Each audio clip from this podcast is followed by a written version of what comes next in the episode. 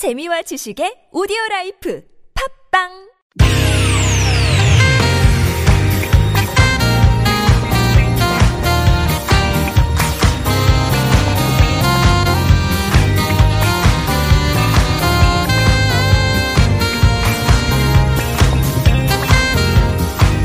이유가 뭐지? 도대체 뭐 때문에? 세상만사 궁금한 이야기들을 꼼꼼하게 살펴봅니다. 최진봉의 왜?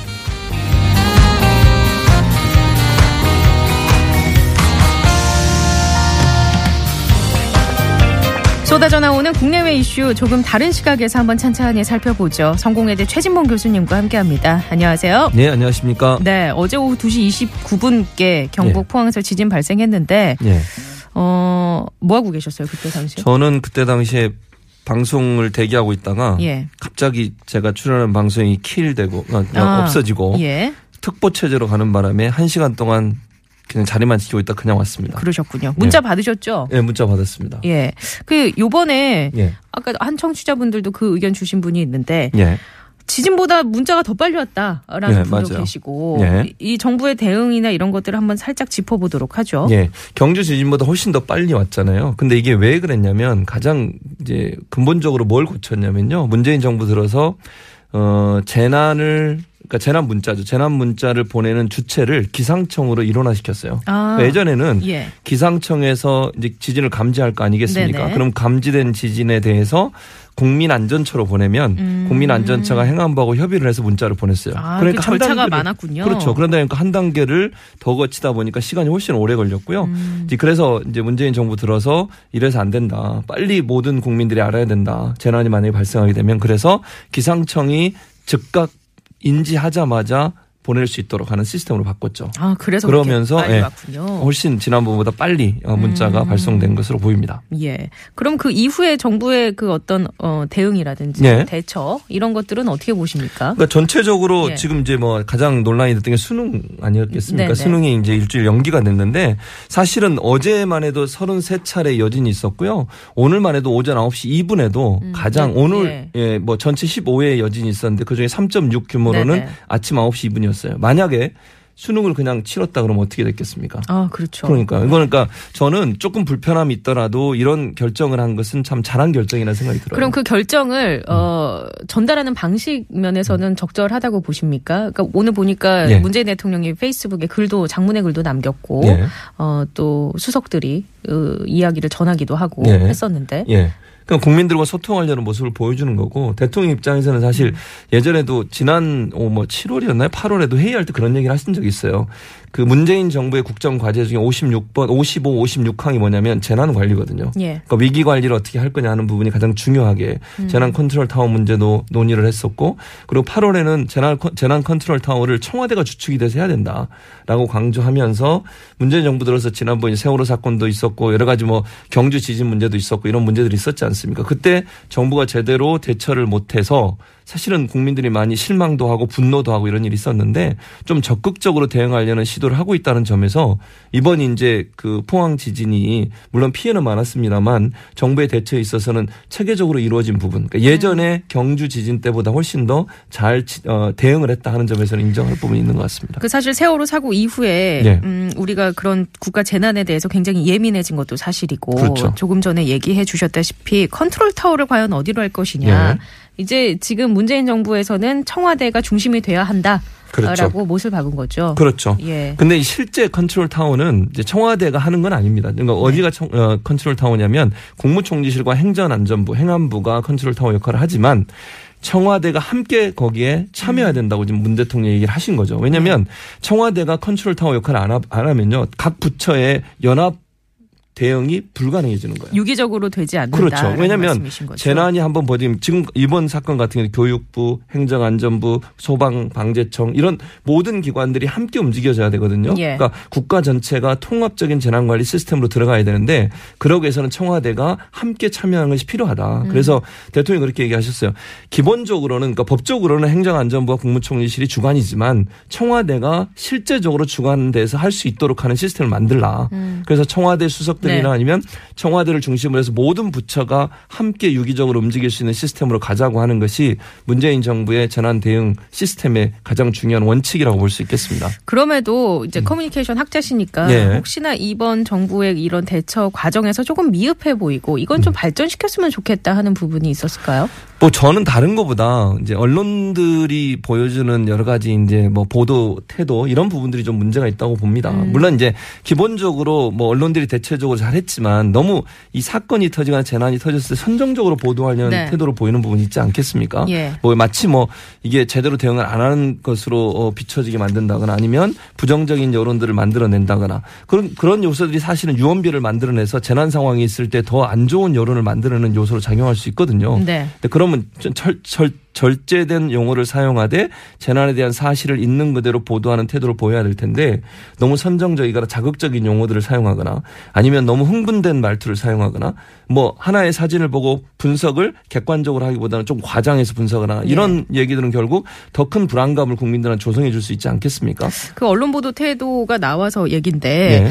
어, 그 보도를 보면서 저는 그런 생각 들더라고요. 예. 뭐 포항 엑소더스, 트라우마 예, 확산 그렇죠. 이런 예. 자극적인 문구가 일단 눈에 띄었고 맞아요. 거기에 더불어서 자료 화면이나 네. 또 그 뒤에 깔리는 BG 음악 같은 것들이 굉장히 어 뭐랄까 막 마치 큰일 날 것처럼 그러니까요. 그런 것들은 어떻게 보시는 거예요? 그러니까 그런 게 네. 문제라고 보는 거죠. 왜냐하면 언론사들이 사실은 경쟁이 좀 치열해졌지 않습니까? 언론사가 너무 많아지다 보니까 예전에 그냥 몇 개 언론사만 있을 때와 지금 상황이 다르거든요. 그러면 그때 보도 행 그때 배- 재난이 났을 때 보도 행태와 예. 지금 보도 행태가 달라졌나요? 그럼 달라졌죠. 재난이 났을 왜냐하면 예, 지상파라고 얘기하는 네. 소위 몇 개 안 되는 방송사만 있을 때는 절제된 방송들이 많았어요. 그런데 이제 종편을 포함해서 많은 케이블 방송사들이 생기고 또 인터넷 언론들이 많이 생기면서 어떻게 해서든 독자나 시청자의 관심과 눈길을 끌어야 되는 상황이 되잖아요. 그러면 좀 더 자극적인 단어나 자극적인 제목을 붙일 수밖에 없는 거죠.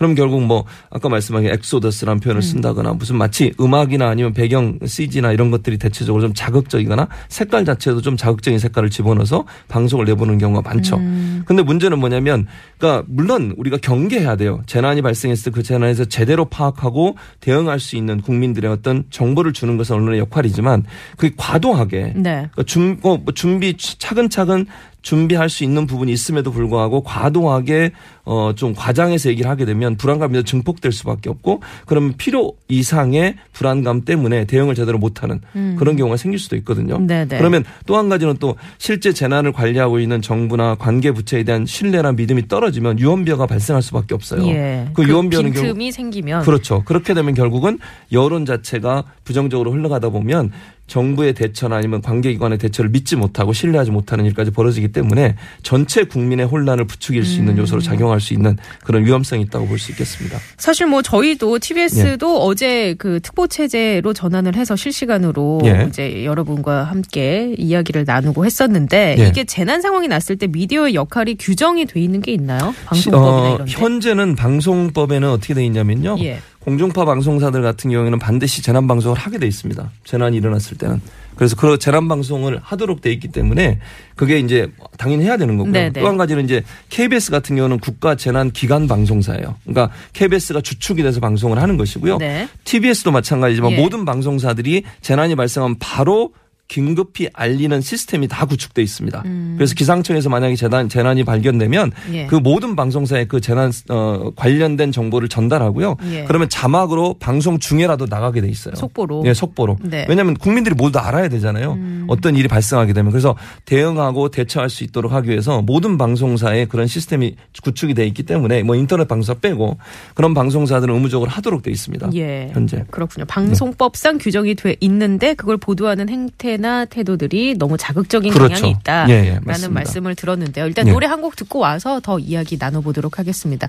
에릭 클랩튼의 노래입니다. Change the World.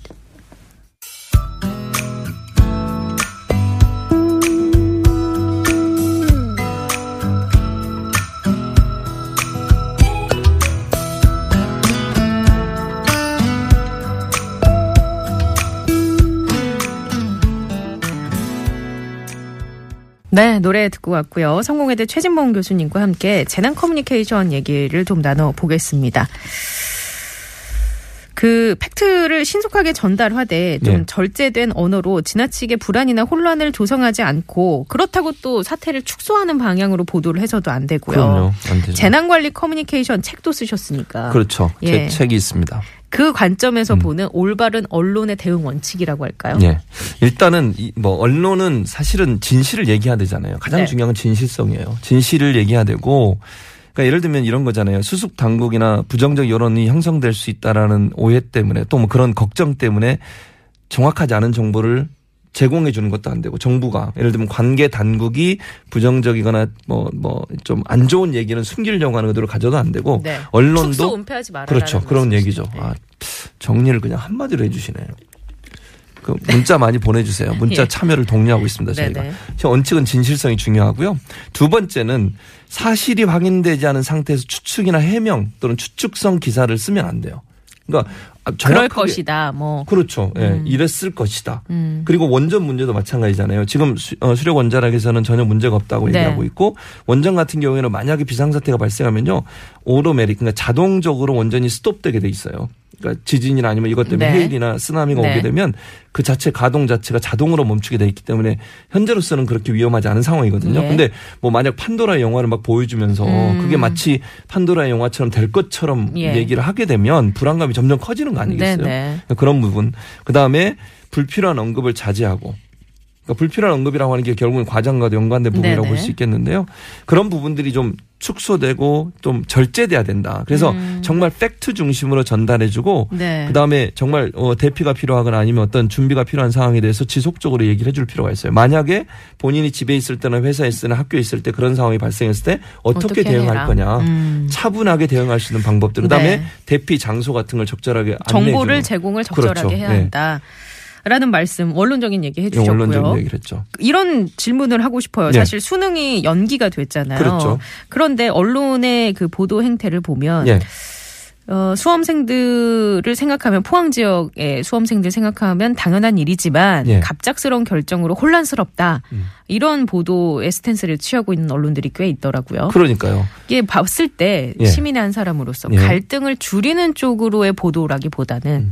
갈등을 오히려 좀 조장하는 거 아닌가란 그런 느낌의 뉘앙스의 보도들도 사실 눈에 띄거든요. 그러니까요. 그게 진짜 저는 문제라고 봐요. 사실은 재난 상황이라면 여야 뭐 정치적, 이념적 이걸 떠나야 되는 거 아니에요? 국민 모두가 이 재난을 잘 극복할 수 있도록 해야 되고 힘을 모아야 되고 정부와 보조를 잘 맞춰서 언론이 가능한 한 물론 정부가 잘못 대응하는 게 있다면 거기에 비판을 해야 되겠지만 예. 그냥 뭐 이렇게 잘못하는 것도 없는데 예를 들면 비판을 한다거나 또는 뭐 자꾸 부정적인 얘기를 해서 그거 그 자체가 불안감을 부추기는 요소로 작용한다거나 또 선정적인 보도를 제가 말씀을 드리면 이런 거예요. 물론 그 현실적으로 일어난 일이긴 하지만 뭐 쌍꺼풀 수술을 못 한다는 등 연기 뭐 음, 요즘 교원 기사. 봤잖아요. 네.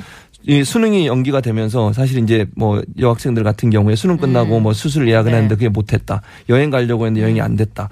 뭐 이런 것들 있지 않습니까? 뭐 콘서트를 가려고 했는데 콘서트를 못 가게 됐다. 뭐 그것도 사실이긴 하지만 음. 네. 재난 관련 보도에서 그거는 사실 근본적인 그런 것은 아니다. 아니잖아요. 네. 가십성 기사 아니겠습니까? 음. 그럼 결국은 사람들이 관심을 자꾸 그 재난 그 본래의 문제, 그 다음에 재난이 갖고 있는 위험성, 거기에 대한 대응 이런 부분들을 보도하기보다는 자꾸 자극적이고 옆에 별 중요하죠. 네, 것들. 말초 신경을 자극하는 그런 내용들을 선정적으로 보도하는 것이 그건 좀 반성해야 할 부분이다. 그러니까 언론이 그렇게 하면 안 된다는 거죠. 그리고 또 한 가지 네. 이런 질문은요. 정치권 뉴스나 좀 중요하게 우리가 생각했던 음. 뉴스들이 이번에 좀 묻히는 경우 예. 이런 거는 어떻게 보시는 거예요? 그것도 사실은 좀 논란이 될 수 있죠. 지금 말씀하신 것처럼 이제 채널이 많아졌잖아요. 아까 제가 KBS가 공영방송으로서 국가 재난 기관 방송사입니다. 그러면 KBS나 뭐 MBC나 이 공영방송이나 아니면 지상파 방송이나 이런 방송사들은 사실 재난 방송을 하는 게 맞죠.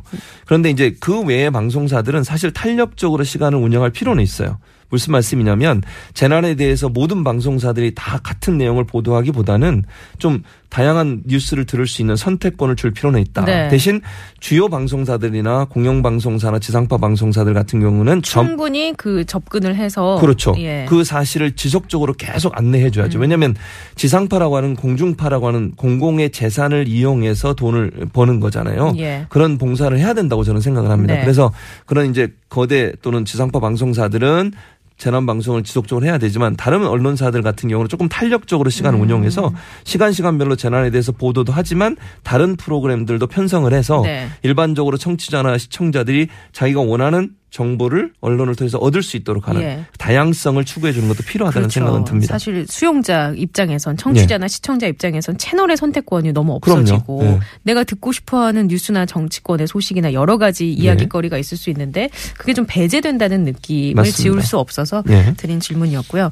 끝으로 다른 나라의 경우는 어떻습니까? 이 재난과 관련해서 미디어의 대응이라고나 할까요? 예, 예를, 아, 예를 하나 들어드릴게요. 예. 카트리나라고 하는 그, 그 허리케인이 왔지 예, 않습니까? 미국에. 미국에. 그때 당시 엄청난 재난이 우리나라보다 훨씬 뭐 지진보다 훨씬 더 많은 재난, 큰 재난이었는데요.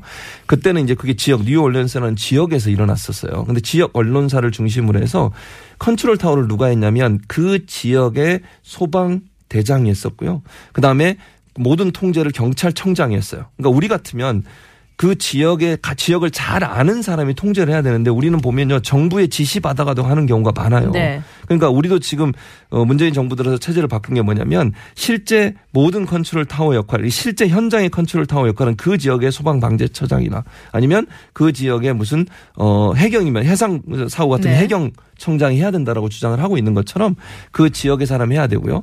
그 다음에 그 당시 이제 Universe of 뉴올리언, 어, University of 어, 루이지애나죠. 루이지애나에 있는 대학에 그 미디어 센터를 만들었어요. 아. 전국에서 온 모든 언론사들이 거기서 취재 자원을 얻었고요. 예. 그다음에 정부를 중심으로 또 주 정부를 중심으로 해서 거기서 미디어에 관련된 모든 정보를 생산해서 제공해 줬어요. 음. 그러니까 모든 언론사들이 대학에 모여서 대학에서 제공하는 대학을 네. 중심으로 제공하는 언론 언론의 정보들을 전국에 퍼뜨리면서 재난에 대응하고 또 자원봉사도 많이 끌어올 수 있는 그런 역할을 한 걸 보면 하나의 그 컨트롤 타워 역할을 어떻게 하느냐가 결국은 네. 재난을 제대로 극복할 수 있느냐 없느냐라고 하는 부분을 성패를 좌우한다고 볼 수 있겠습니다. 음. 그게 이제 정부의 대응 차원이든 예. 미디어의 보도 차원이든 예. 창구가 하나로 일어나게 그렇죠. 효율적으로 하는 시스템이 좀 필요하다. 음. 예, 라는. 얘기를 주셨습니다. 정리 잘했죠. 잘했습니다. 예. 근데 이게 너무 아, 너무 너무 교수님처럼 그러니까요. 말씀하시네요. 예, 예, 너무 알겠습니다. 잘 하셔서 학생인 것 같습니다. 세계인 아나운서. 자, 성공회대 최진봉 교수님과 함께 얘기 나눠봤습니다. 다음 주에 만나뵐게요. 고맙습니다. 예, 감사합니다.